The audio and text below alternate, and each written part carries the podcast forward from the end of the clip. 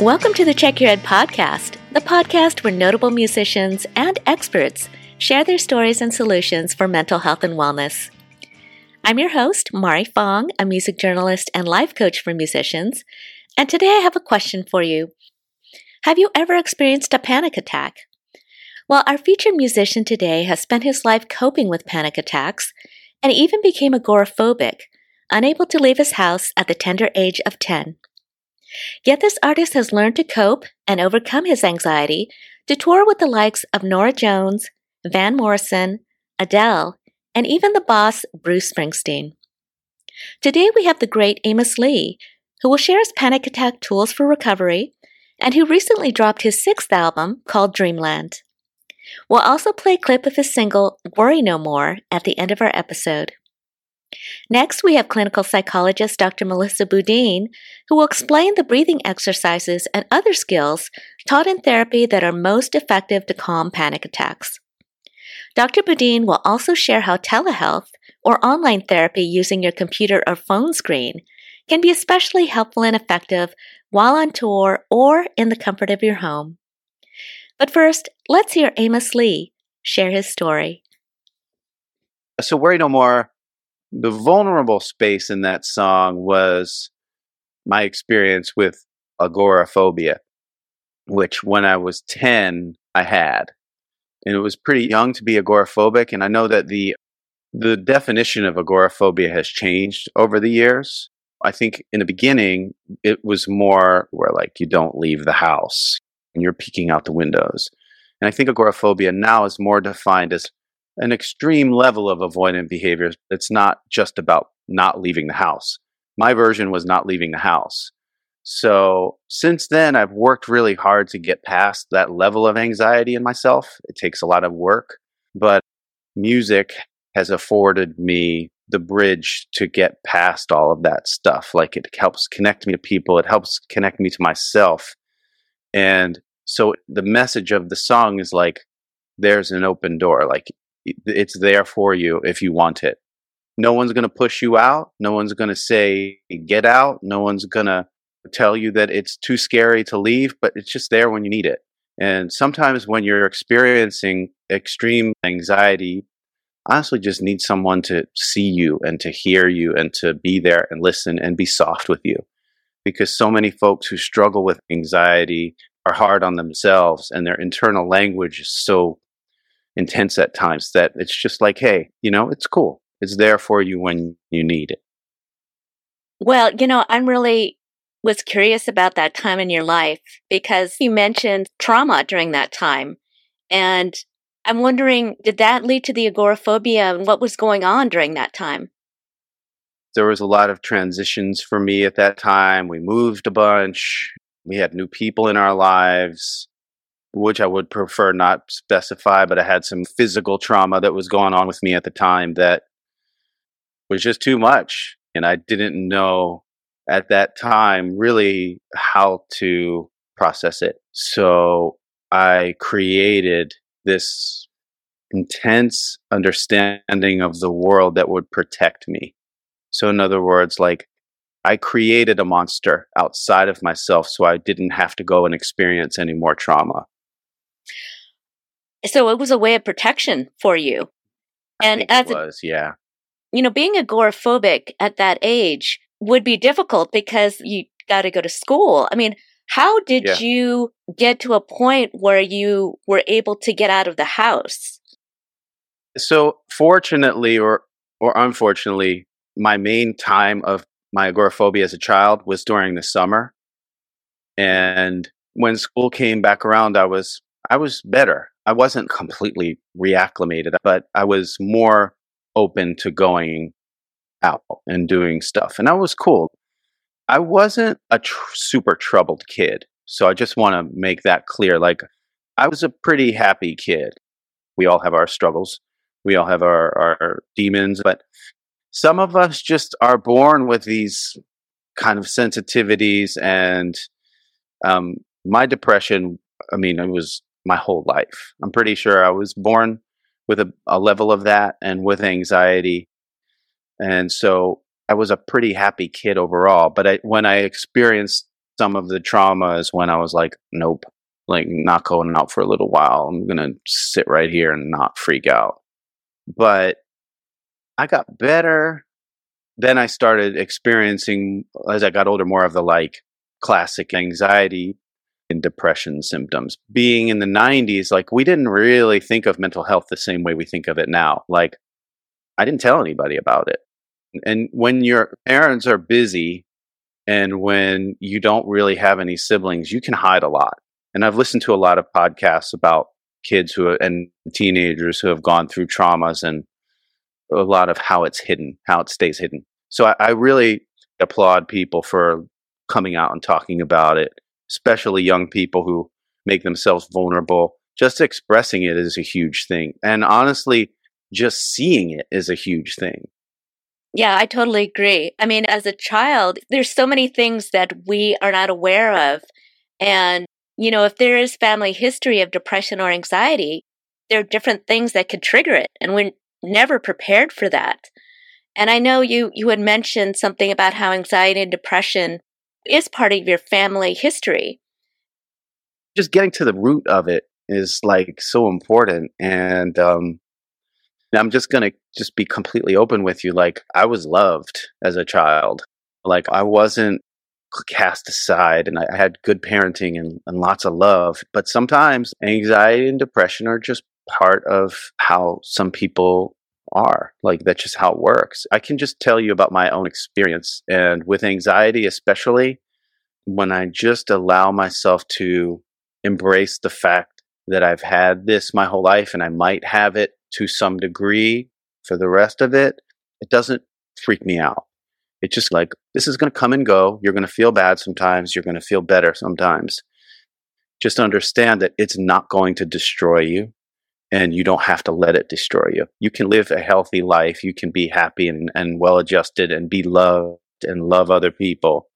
But you also have to have the understanding that at times this is going to come back and it's going to flare up and you're going to have to find ways to to treat yourself even better during those times.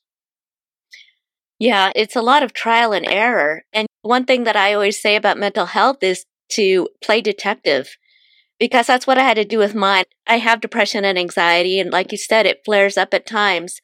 But to try to figure out what's going on with me physically, what's going on with me mentally, and also what is triggering me. You know, you also talked about your college years where things got rough with panic attacks. Can you talk about that and what was going on during that time? Yeah, so that was like a whole different era of my uh my good times with my anxiety. Um sometimes we self-medicate, right? And it's understandable, especially when you're younger. I mean, I have friends and some family members, frankly, who have been self medicating for years, who are undiagnosed, whatever. And some folks need more, some folks need less. At that time, I was, it was a big adjustment period. Something that I've definitely come to terms with in myself is that when I'm in transitional periods, college, moving, whatever, my anxiety is going to flare up. It just is. And things can get to be out of control. And my college experience was a lot of changes. I moved to South Carolina. I moved away from all of my support system. I stopped playing basketball. I was smoking a ton of weed. I was drinking probably 700 Mountain Dews a day. It was just like I was just getting high and drinking Mountain Dew. Anyone would probably get a panic attack from that, but it was interesting because when my panic attack started, first of all, I had no idea what it was. I was just like, what's happening with me? This is out there. And they were kind of nonstop for the better part of a year. Like I would have multiple panic attacks a day.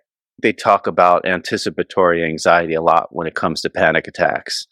Oh, I feel that symptom like, oh, ah, it's coming again. It's coming again. And you freeze and it takes you over. Sometimes I think of it like a wave. Like if you're in the ocean and you're staring at a wave and you tense up, it knocks you over. You have no sense of balance. Whereas if you can just stand there and be like, all right, cool, the wave's going to pass through me and I'll be fine.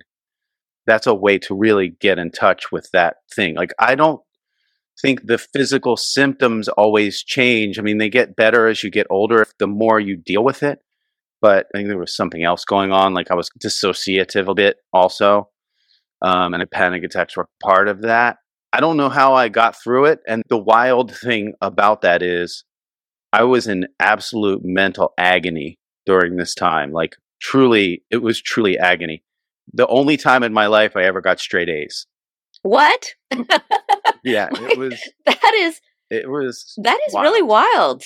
It was wild. Yeah. One thing that when things are very intense for me, I can really focus because I need to get away from the feelings. Like music really has been a savior for me in a lot of ways because when I have those feelings now, I can go to a song and a guitar or someone else's song and just get lost in it. And um, that's been a real beautiful, a beautiful escape for me. It's not even just an escape; it's like a pathway. It's a passage. What's so funny because when we talk about music, when you play music, we don't necessarily think about the healing properties of it. We just know that we love it. We enjoy it. It distracts us from everyday worries. You know, when we're in it, we're almost like this cloud of protection and you can escape in so many different ways and you can express in so many different ways. And then the people that receive that also feel like a lightened load with music. Can you describe, you know, for people like myself who've never had one, how it feels physically and mentally to have a panic attack? Like the symptoms of of anxiety and panic are different for everybody. We all sort of have our own flavor profile, to say so much. So, really, what happens is I look in the mirror and be like, I don't know who that is. I don't get it. And I'll like see my mom and I'll be like, who is, I don't get it. So, what happens is, from what I understand physiologically, like you're flooded with adrenaline. So, your body is in this fight or flight hyper state, like when you would be getting chased by some kind of big cat or some predator, we have these mechanisms in our body that activate. And when that happens too much, I just know for myself that part of you just has to shut down because there's too much happening. And I don't know what causes that. I think it's a protection thing. I don't know if you have you ever been really high and you like look at your hand and you're like, dude, what is this my hand? Like so weird you can kind of dissociate a little bit when you're super stoned or like tripping. And it's sort of the same way with a panic attack where you're just like, I don't get it. Like I'm in a fog. Things are feeling really weird and I'm spaced out and I can reach out for things, but I can't touch them. Like they just don't seem quite real to me. That's how my whole sophomore year of college was that exact feeling. And you calm down and your system calms and then you can be like okay cool i'm good. Like geez. But then once the adrenaline recedes it's sort of like when you run a race or when you've been through an exercise you just get exhausted like like, I feel like crap now. Because your body gets so keyed up. And it's really hard to explain this. And one thing if your partner is a person who suffers from panic or anxiety it's really hard to explain to your romantic partner what's happening to you because I've been through this and I have friends who go through this where they're like, I just don't get it. Like she just freaks out and she can't calm down. It's like, just be with her. She will calm down. This is temporary and she's going to be okay. But instead of antagonizing her and trying to fix her or fix him, just be there. Just be present and be supportive. And if you need to be assertive, be assertive. Like, I'm not saying let someone run all over you if they're having an anxiety attack. So it's complicated because it is so difficult to explain to someone who doesn't have it. It's so personal and at the same time so abstract. There, yeah, I mean, I know some people have said that it's hard for them to catch their breath. They feel like they're almost drowning. And this feeling of dying, like they're going to die or something. But I'm wondering, what are the thoughts that are going through your head? Like the fears that are going through your head? Well, there's a, an, an abundance of options here. There's a lot of them. It depends on the situation or the time. The classic panic attack stuff, or you're going to lose your mind, you're going to die, you're going to hurt yourself, you're going to hurt somebody else. These are classic panic attack things. Like a lot of people will get a panic attack when they're driving or when they're going into a social situation. I've had so many panic attacks going into a social situation where I just have to calm myself down and self talk and be like, things are going to be cool. It's control and being out of control. And it's it's challenging. Look, I won't sit here and tell you that it's not challenging for your friends and for your parents and for your partners to understand you. You hit on something that I think is really relevant, which is it's not just about the people talking about their own mental health issues. It's about your partnerships that surround your mental health issues as well.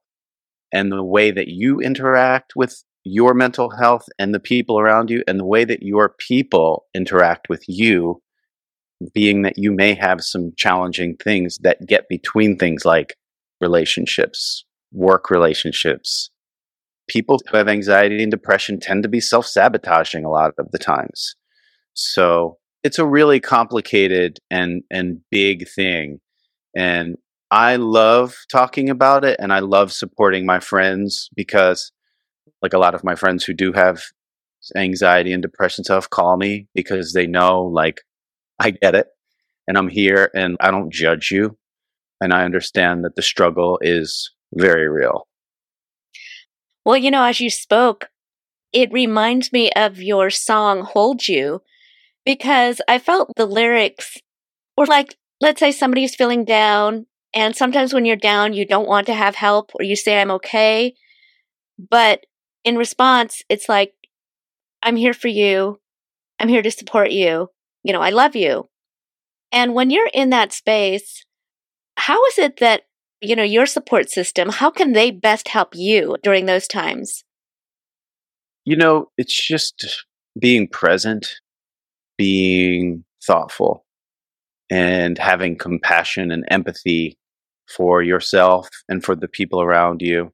A lot of times when I'm really having a hard time, I just go into another place. Like I'll go into another room or I'll hole off for a day or two and just chill, depending on how intense it gets. But for the most part, let's just say you have your inner child, right? Let's just hypothetically.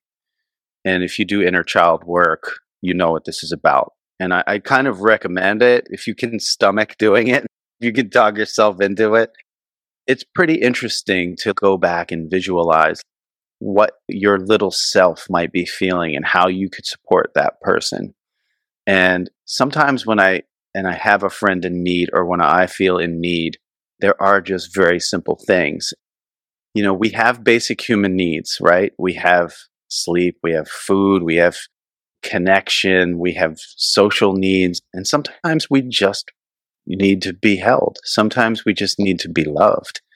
And it's just the ultimate support. Like when you're a child, you cry. Why is he crying? He's eaten, his diaper's clean, he slept fine.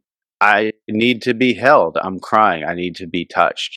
Like all those studies about touch deprivation and physical deprivation that happened to those children and how negatively affected them, it's like we in our society, especially in the last two years, we've overlooked some of that stuff in ourselves. So there's a basic human connection that is reassuring to us. And so that's part of it. It varies. Sometimes I need to be left alone. Sometimes I just want to vent.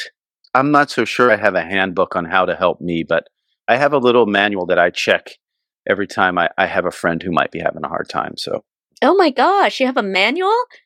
That's amazing. what is some of the check it's marks? It's inserted in my brain. It's in my brain. I have to get it out. Hold on. Let me see if I can get the PDF. I think you can.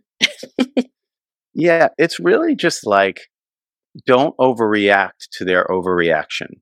Because a lot of times with anxiety, there's this feeling overwhelmed. Don't overreact to their overreaction. Try not to take it personally if they're feeling anxious and they're just going off the rails a little bit. Like try to be objective, but not cold. that's a hard thing is how to be objective when you're with someone who you love or you care for and they're having a hard time and you can be objective but not aloof. I think being aloof is not good, but I think being supportive and objective and present at the same time is it's not the secret sauce, but it's pretty close. I think it's really helpful for people. And depression is the same. Sometimes people want to yank it out of you. They want to say, "Why are you why aren't you smiling? Why what's wrong with you?" And you're like, "Can we just chill and talk?" Because that would help. Yeah, because sometimes there may not be a main reason for that. It could be your body chemistry or different little triggers. And it's hard to understand, but when you're in it, it feels really bad. It feels terrible. But one thing you've talked about is, is perseverance and persistence, which is what I talk a lot about with mood disorders because it takes a lot of that sometimes to find your solutions. Let's say when you're in a depression, what is it that you do to kind of survive those times or even try to help yourself? Music, awareness, talking about it, trying to understand what you're putting in your brain is important too. Like, let's just say you're at a point where you can spot your depression and you can acknowledge it and be proactive in self healing. That's a pretty huge thing because I also think there's part of the anxiety and depression that wants someone else to fix it for us.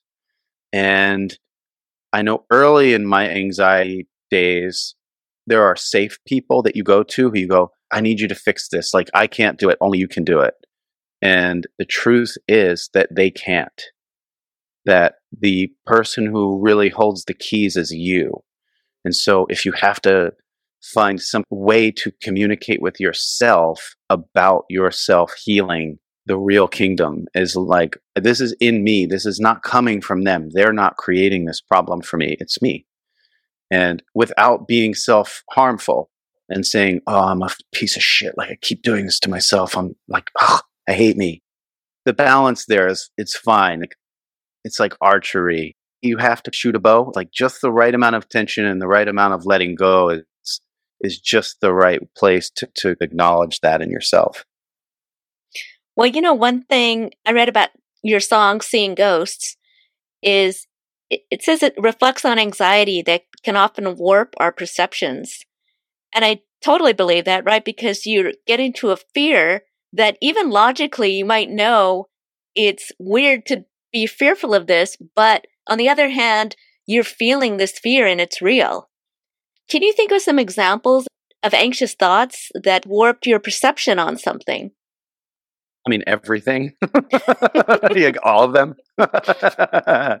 Probably 97% of all the thoughts I've ever had are anxious, warped thoughts. I mean, that's just the truth. In the song, it's kind of particular to what I'm saying. Like in the song, it's a bit more of a relationship. And it really stems from like there is this fear of, and I also think this relates to artists and writers or painters. Like you're completely engrossed in your work. Like you're disappearing into your work. And there are times where you're living your life and you're in this fog of existence be it in your art or be it in, your, in a relationship, and you're just not sure where you are anymore. You feel very uncertain of your state and what your relationship to the things around you are. And the, the big fear of the narrator in that song, it's not even a fear. It's there's a deep acceptance in that song. Like this person in that song, which is sort of me, is existing clearly in this world, but doesn't quite understand what's happening in in the periphery. And is afraid that if this world of fog, this is getting really esoteric, but if this world of fog is real or if he goes into it, does he ever reappear again? Like, how do you get in and out of these states? And for me, it's a lot about love. Like, that song is a love song, believe it or not, strangely. It's about seeing someone who you love who doesn't recognize you or see you anymore. And that's a bad feeling. It's just a bad feeling to be like, my heart is still with you, but I don't even exist to you anymore. I'm nothing. So, yeah, it's a complicated song, but It is a love song. Well, you know, you said one thing that I think is so important, and that's to see and hear people. And I was reading somewhere where they said to be seen and heard is one of the most important things about relationships, about connections. And, and if you're not, it's really painful. I noticed that a lot of the things that you say are things that you've learned throughout your life to deal with anxiety and depression. But there are other ways, you know, some people go to therapy or they might have experience with a support group or they may even try medication that can work for them. Have you used any of those other types of ways to help with your mood conditions? I've been in therapy a bunch of times. I've never really gone the medication route. I'm not against it. I think for some people it's it's very helpful. Like I have people in my life who I love dearly whose lives are really much better because of meds. And I have people who have been on meds who have just decided it's not right for them and that they didn't feel like that was the healing path they wanted to be on. The one place where I would land with this is if you've tried exercise and diet and you've really made a lot of changes in your life and you're not feeling like you're getting any better, maybe consider a short term on medication or if you need it longer term. The place that I am most sensitive to for other people is that despondency where they feel completely like nothing is ever going to help. I'm never getting better. This is it. My life's like everything is just a, disaster. Because I feel that way sometimes. I think we all do. But you shouldn't feel that way all the time, every day. It, you know, if it ebbs and flows, cool. But I can experience pleasure and I can experience joy and I can experience gratefulness and gratitude. There have been times in my life where I could not. And that's when I really have sought out talk therapy and I've made major changes to what I'm putting in my body and what I'm doing exercise wise and what kind of TV I'm watching because I tend to like really dark stuff. The darker, the more intense, the more I like it. But there's a point where my brain's like, all right, dude, this is a bit much. We need to stop and chill and watch some more Arrested Development and chill out. So I think a big part of this is being self aware and finding a place where you can recognize your symptoms and recognize how bad they might be, but I haven't gone the meds route, but I've done tons of therapy and talk therapy and CBT and, and EMDR. And I actually really think that for some very specific trauma related stuff, that psychedelic therapy is extremely helpful and should be thought about seriously. Well, you know, we had Jesse Leach of Killswitch Engage come on and talk about microdosing with mushrooms. And I've also had other people talk about EMDR. Mm-hmm. You know, what has really worked for you in those, I guess, alternate therapies? I haven't had like a single experience where I was like, revelation. Oh my God. Other than being consistently motivated to try to heal myself. And therapy has been really helpful. Honestly, it's like playing music is the biggest thing for me. Being able to create and play music is the greatest medicine for me. And it's been the greatest medicine for me. Music for me is really the place that I go to that's the most healing. Well, that's wonderful that you're able to have a career with this and at the same time just feel so good. I mean, is there anything yeah. else that you want to say um, about mental health or about your music? Well, one thing that really helped me in the beginning was just knowing that I wasn't the only one. Like, it wasn't only me who had anxiety and depression. It wasn't only me who was having panic attacks. It wasn't only me who felt these terrible ways that felt completely out of control. And so it's important. I would always just say, you're not alone. It's really important for someone in your life, family, friend, loved one, partner, child, it's important for them to know that they're not alone. Even if you can't share it with them, and even if you can't necessarily fix it, they're not alone. And that's an important message because our ultimate existential fear is aloneness. So I would share that as my one more thing. that sounds like what what is it called?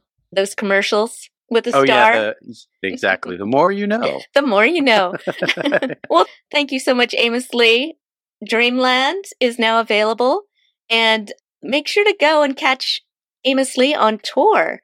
Please come out. Like I will give you the good vibes. I promise. I will be there for you and all of your mental health needs on stage. Next, clinical psychologist Dr. Melissa Boudin will educate us on panic attacks and the methods you can learn to calm them. Dr. Boudin is also the clinical director of choosingtherapy.com and will explain how online therapy can be an effective alternative to in person office visits. I'm also excited to announce a benefit show to raise funds for mental health. On April 24th at the Hard Rock Cafe in Hollywood, the LA Rock Collective will host the Rock for Life show, an all ages show featuring some of the best local bands in Los Angeles. The show will benefit the Mental Health Fund for Sweet Relief and the Check Your Head podcast. And for $20 pre sale tickets, visit checkyourheadpodcast.com or rockcollective.net. Now let's hear our mental health expert, Dr. Melissa Boudin, share her knowledge and advice on panic attacks. You know, after listening to Amos Lee's interview, was there anything that stood out to you about his mental health journey? First, was very inspiring, but what stood out to me the most uh, was his self awareness and his openness in his story, and also just his encouragement of others through his journey. And towards the end, and he talked about the most important thing for people to know is that they're not alone and that they hold the key to their own healing. And I love that he encourages others to be proactive in their healing and to not expect or want others to fix it for them.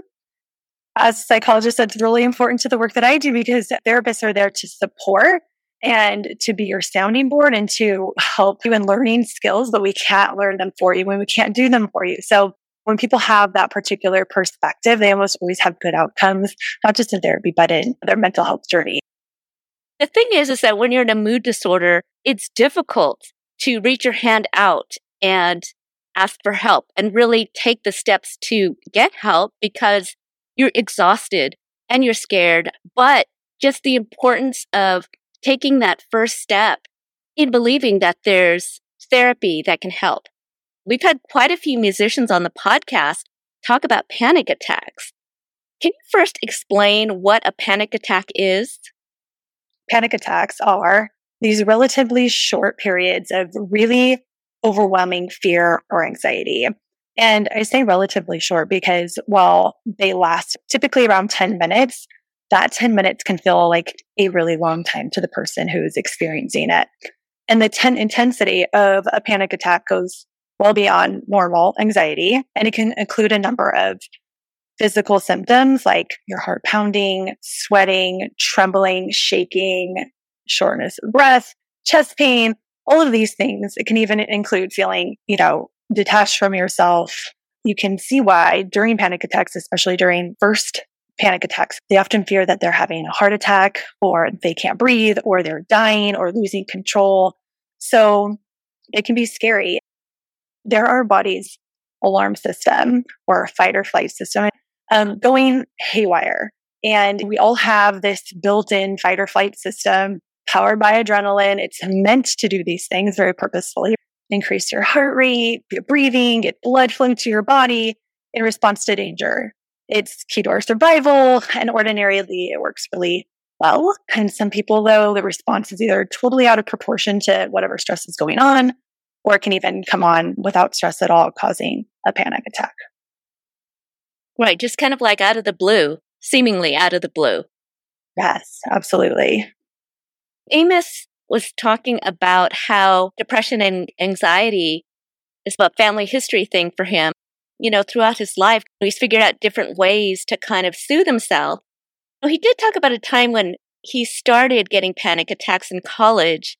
He mentioned drinking tons of Mountain Dew, doing tons of pot, not exercising. Can you tell us some of the common triggers that can preclude panic attacks? First, caffeine. It's certainly one. It's a stimulant and it has the same effects on your body that a frightening or, you know, threatening event would. So very much can uh, stimulate that fight or flight response. And the same with. Both caffeine and cannabis have recognized disorders from the American Psychological Psychiatric Association that are related to anxiety. There's caffeine induced anxiety and cannabis induced anxiety. So those are both certainly triggers stressful situations as well. You know, a fight with a spouse or work stress can contribute to them. Other things you ingest can contribute to them as well. Some over the counter medications, prescription medications, weight loss drugs, alcohol. There's several things outside of the, the typical stressful situations as well. And he also mentioned social situations like social anxiety where people can get really nervous, you know, with a crowd of people or whatever the situation is. 100%. It can be something that you and I might take for granted going to the grocery store, taking even your dog for a walk and being fearful you might run into somebody. These super simple things can be really challenging and anxiety provoking for people, and they end up then avoiding them. Sometimes I think when people think of coffee or caffeine or Mountain Dew, they think of something that's going to give them energy, opposed to something that might cause them anxiety and get them jittery. And I'm just going to speak from my own experience because I take supplements, I take a B complex, and I find that not only does the B complex give me energy, but it also seems to calm me at the same time. Like it, it keeps me very level mentally.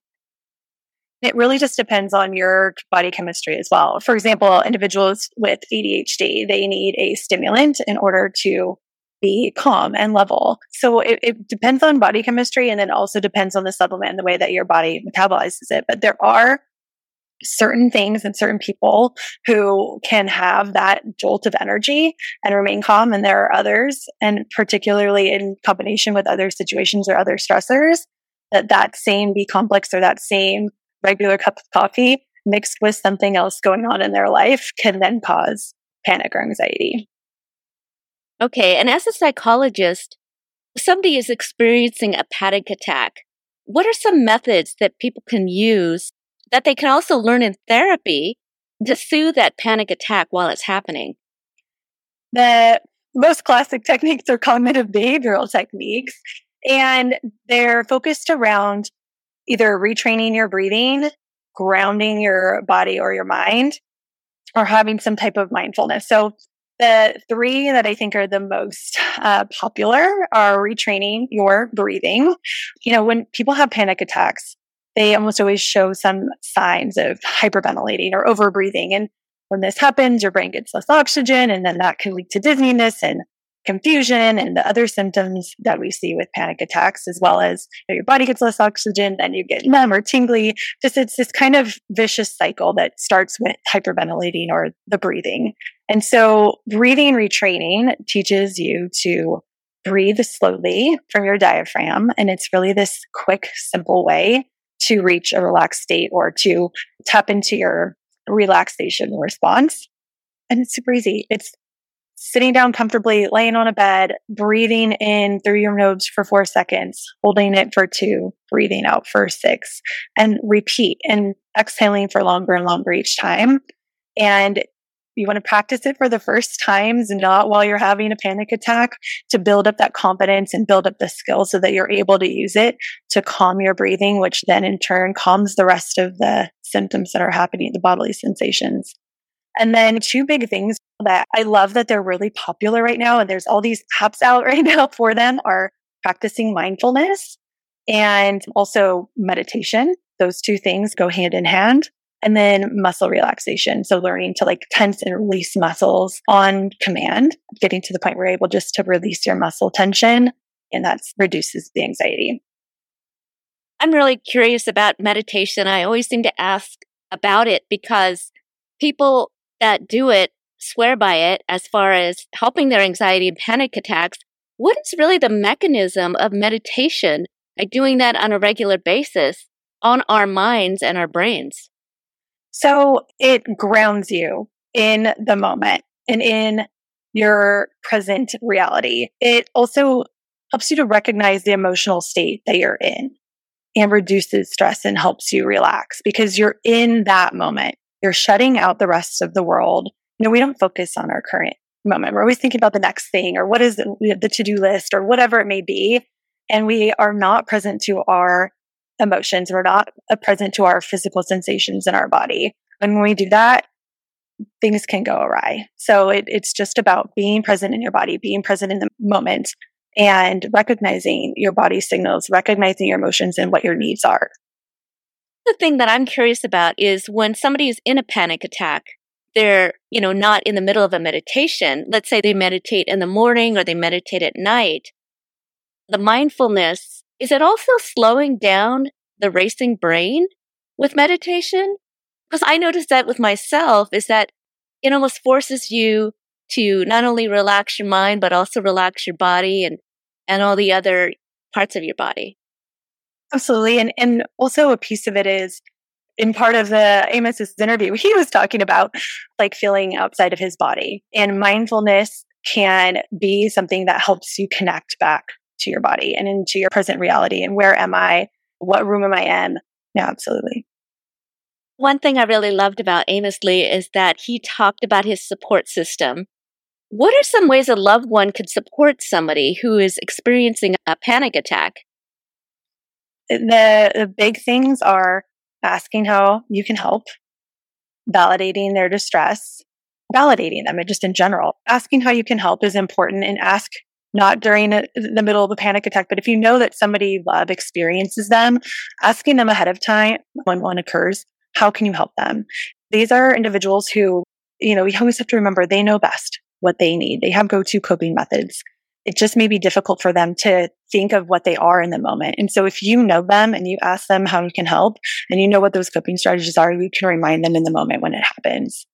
And then validating is so important because people typically have a really hard time sharing their experiences with mental health issues. And that includes panic attacks because they think others may judge them or they won't understand or they don't really bother by talking about it. So just validating someone and saying, no, that is really tough. I'm sorry that you experienced that.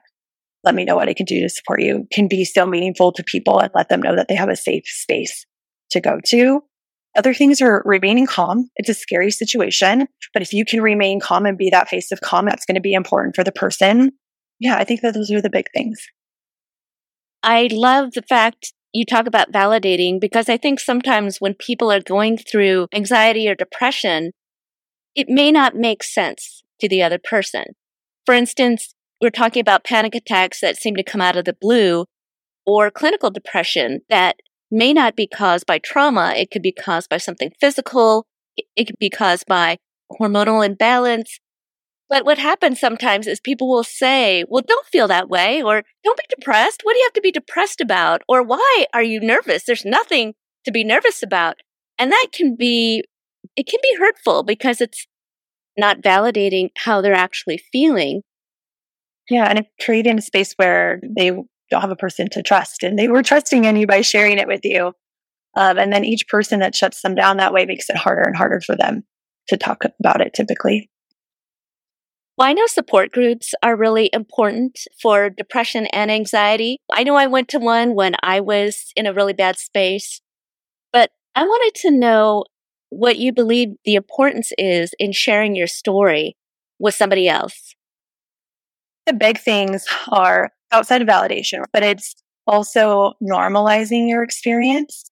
Is my experience normal? I think a lot of people are questioning that when they have a panic attack, particularly for the first time, and they may think they're very alone. It's a very lonely feeling. And so knowing that you're not alone and that other people are experiencing the same thing you are in the same way and having that group to go through that experience with and learn with and talk about coping strategies with and what's working for them and just having that community. It really is kind of a therapeutic process because of all those things that you said. There's so much knowledge and experience that can be shared and especially compassion and empathy because they've gone through it themselves. And who better to learn from but somebody who's had the experience? And I also wanted to emphasize that, you know, sometimes people, when they think of therapy, they think, oh, it's just talking. But it's also about learning different strategies and being guided on how to practice these strategies and just, you know, somebody there to kind of lead you and guide you. The therapist isn't going to be able to fix it for you, but they will lead the way, you know, shine the light on the path, and you have to do the work. And sometimes you have to climb the hill and strap on the gear and all of the things, but you, you have to do the work, but it is so worth it. Right. It's work that really allows you to have a better, brighter life that you can take with you throughout your life. You know, one thing that Amos did during his panic attacks is that he would use positive self talk. Can you give me some examples of positive self talk that you can do while you're in a panic attack? Yeah. And also why it works, right? Like when someone's having a panic attack, there's a lot of negative self talk that goes through their mind. You know, I'm going crazy. I'm going to die. I'm having a heart attack. So knowing what those negative self-talk statements are and being able to replace them with positive ones can be very healing. Some of them can be, this is not an emergency or I can feel like this and still be okay. This has happened before and I was okay. I'll be okay this time too. I can handle these symptoms. I can handle these sensations. Nothing dangerous is happening right now. All of those things and just repeating those to yourself over and over again. Amos Lee said music was one of the best therapies for him. And I know that when I was playing music and when I listen to music, there's something about it that puts you in a very present state. In other words, you really can't think of anything else but the music when you're playing or when you're listening to it because it's so engaging. And I feel like it kind of gives your mind a break, you know, if you're under stress or something. I mean, music is one of the number one things that comes up in therapy. When I talk to somebody about coping strategies for someone who might be depressed or experiencing anxiety and what used to make them happy, one of the things that falls off, but one of the easiest things to put back in to your life is music. And you would be so shocked. You wouldn't be so shocked, but I think many people would be shocked at what a difference it can make because of those things. Music not only can bring you into a present moment, but it can also bring back memories. So if you're playing music from a time in your life when you were really happy or you felt joy, it ignites those same feelings and emotions in you. It's really powerful. Just like certain smells can do, or, you know, you have these deja vu moments. Music can be that as well. Right. And also to be conscious about the kind of music that you put in your head because that can also, you know, affect how you think and how you feel. You know, if you want to be uplifted, it's good to choose music that's going to do that for you, you know, opposed to something really sad. Although sometimes sad songs can make us happy. totally. And the same thing goes with music, TV as well, social media. Being really mindful of what you're ingesting just through your mind and your eyes is really important because you want it to match the mood you want to have, particularly if you're feeling down or you're feeling anxious. Well, you know, you're also the clinical director of Choosing Therapy and online telehealth therapy. And I wanted to thank you so much for the article on the best mental health podcast for 2022. I was honored and thrilled that the Check Your Head podcast was included in that list. And I wanted to have you explain more about choosing therapy because, you know, with the pandemic and even going forward, there are a lot of musicians on tour or people in general that just can't you know, go into an office for whatever reasons. Can you tell us a little bit more about how choosing therapy is different? You know, video therapy is so convenient. There's no commute. You can fit in any part of the day. If you travel like many musicians do, you can take the call from the road. So it's really increasing access to that care. But in terms of what makes things so unique about our platform, really the biggest thing is that our director makes it really easy to find a great therapist and quickly. So we have hundreds of independently licensed therapists. We cover 27 states in the US. So we have a really broad range of therapists and we can really tailor a match to what somebody is looking for. But our directory also shows real time availability of our therapists and allows you to book with them completely online. So you're busy, right? If you're on the road, you're a musician, like you have time to call 15 or 20 therapists to find out if they're taking clients, to find out if they take your insurance, whatever it may be, to find out when their next appointment is. With ours, you can go online, you can find the therapist you want, you can book with them as soon as the next day completely online. You don't have to talk to a person if you don't want to. But if you do, we also have this amazing team of client navigators that will help you find the best match for yourself, answer any questions you have, and help you get booked. That's really great because when somebody's in a mood disorder, it's important to get immediate attention because you never know when that desire might lapse. And there's also a lot of conditions like agoraphobia or even depression where it's hard to get out of the house and different situations where people may just have their phone or the computer in front of them and may not have the way to get to somebody's office. And I do find that thankfully with the pandemic, we've gotten used to Zoom and doing this thing online. And we're finding that it's very personal. We don't necessarily have to be in a room with somebody to have a personal connection. Mm, absolutely. And just speaking for many people in my profession, we were all a little bit worried moving into the video space because for so many years has really classically been you in the same room with somebody. But a couple months in, we were all so pleasantly surprised by the outcomes and by the connections we were able to make with people via video and that it was just as good, if not better, because then you saw their space. Now we're seeing the client's space in their lives in a much different way than we would in, in our office. And it can actually be more advantageous to the healing process than having them in, you know, an office where it's not their space. Another thing that can be an advantage is that some people might want to stay anonymous and they may not want to turn on their video, but they may want to talk with you. You know, maybe it's a celebrity or somebody that, you know, is a notable musician that wants to keep things on the down low. You're able to do that a little better online. Is there anything else that you would like to say about mental health or about choosing therapy? The biggest thing that I want to say is very similar to, to Amos is that you hold the key to your healing. And there are people who want to help you, who are literally de- dedicating their lives to helping you. And with choosing therapy, you can go and you can find therapists. You don't need to talk to anybody. If you're nervous about talking to someone, you can book with that therapist. You can be seen the next day. You can begin healing as as quickly as possible. So if they're on the fence, if they've been thinking about it for a long time or short time, just to try it because it's an incredible experience. A big thank you to our musical guest, Amos Lee, and our mental health expert, Dr. Melissa Boudin. For more information on Amos Lee, his Dreamland Tour, and his Tickets for Teachers program that gives away free tickets to teachers and also raises funds for school supplies, visit amoslee.com. Stay tuned to listen to a clip of his single, Worry No More.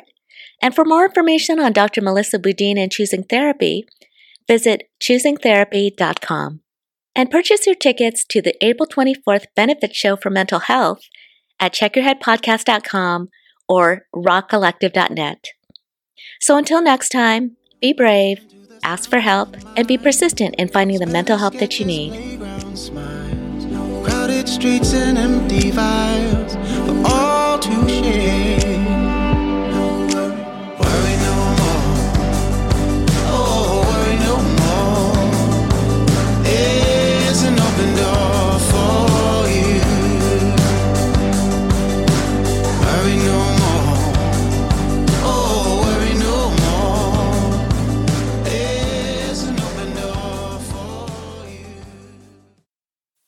Check your Head podcast is kindly supported and partnered with Sweet Relief Musicians Fund, DBSA San Gabriel Valley, Earshot Media, and Lemon Tree Studios in Los Angeles.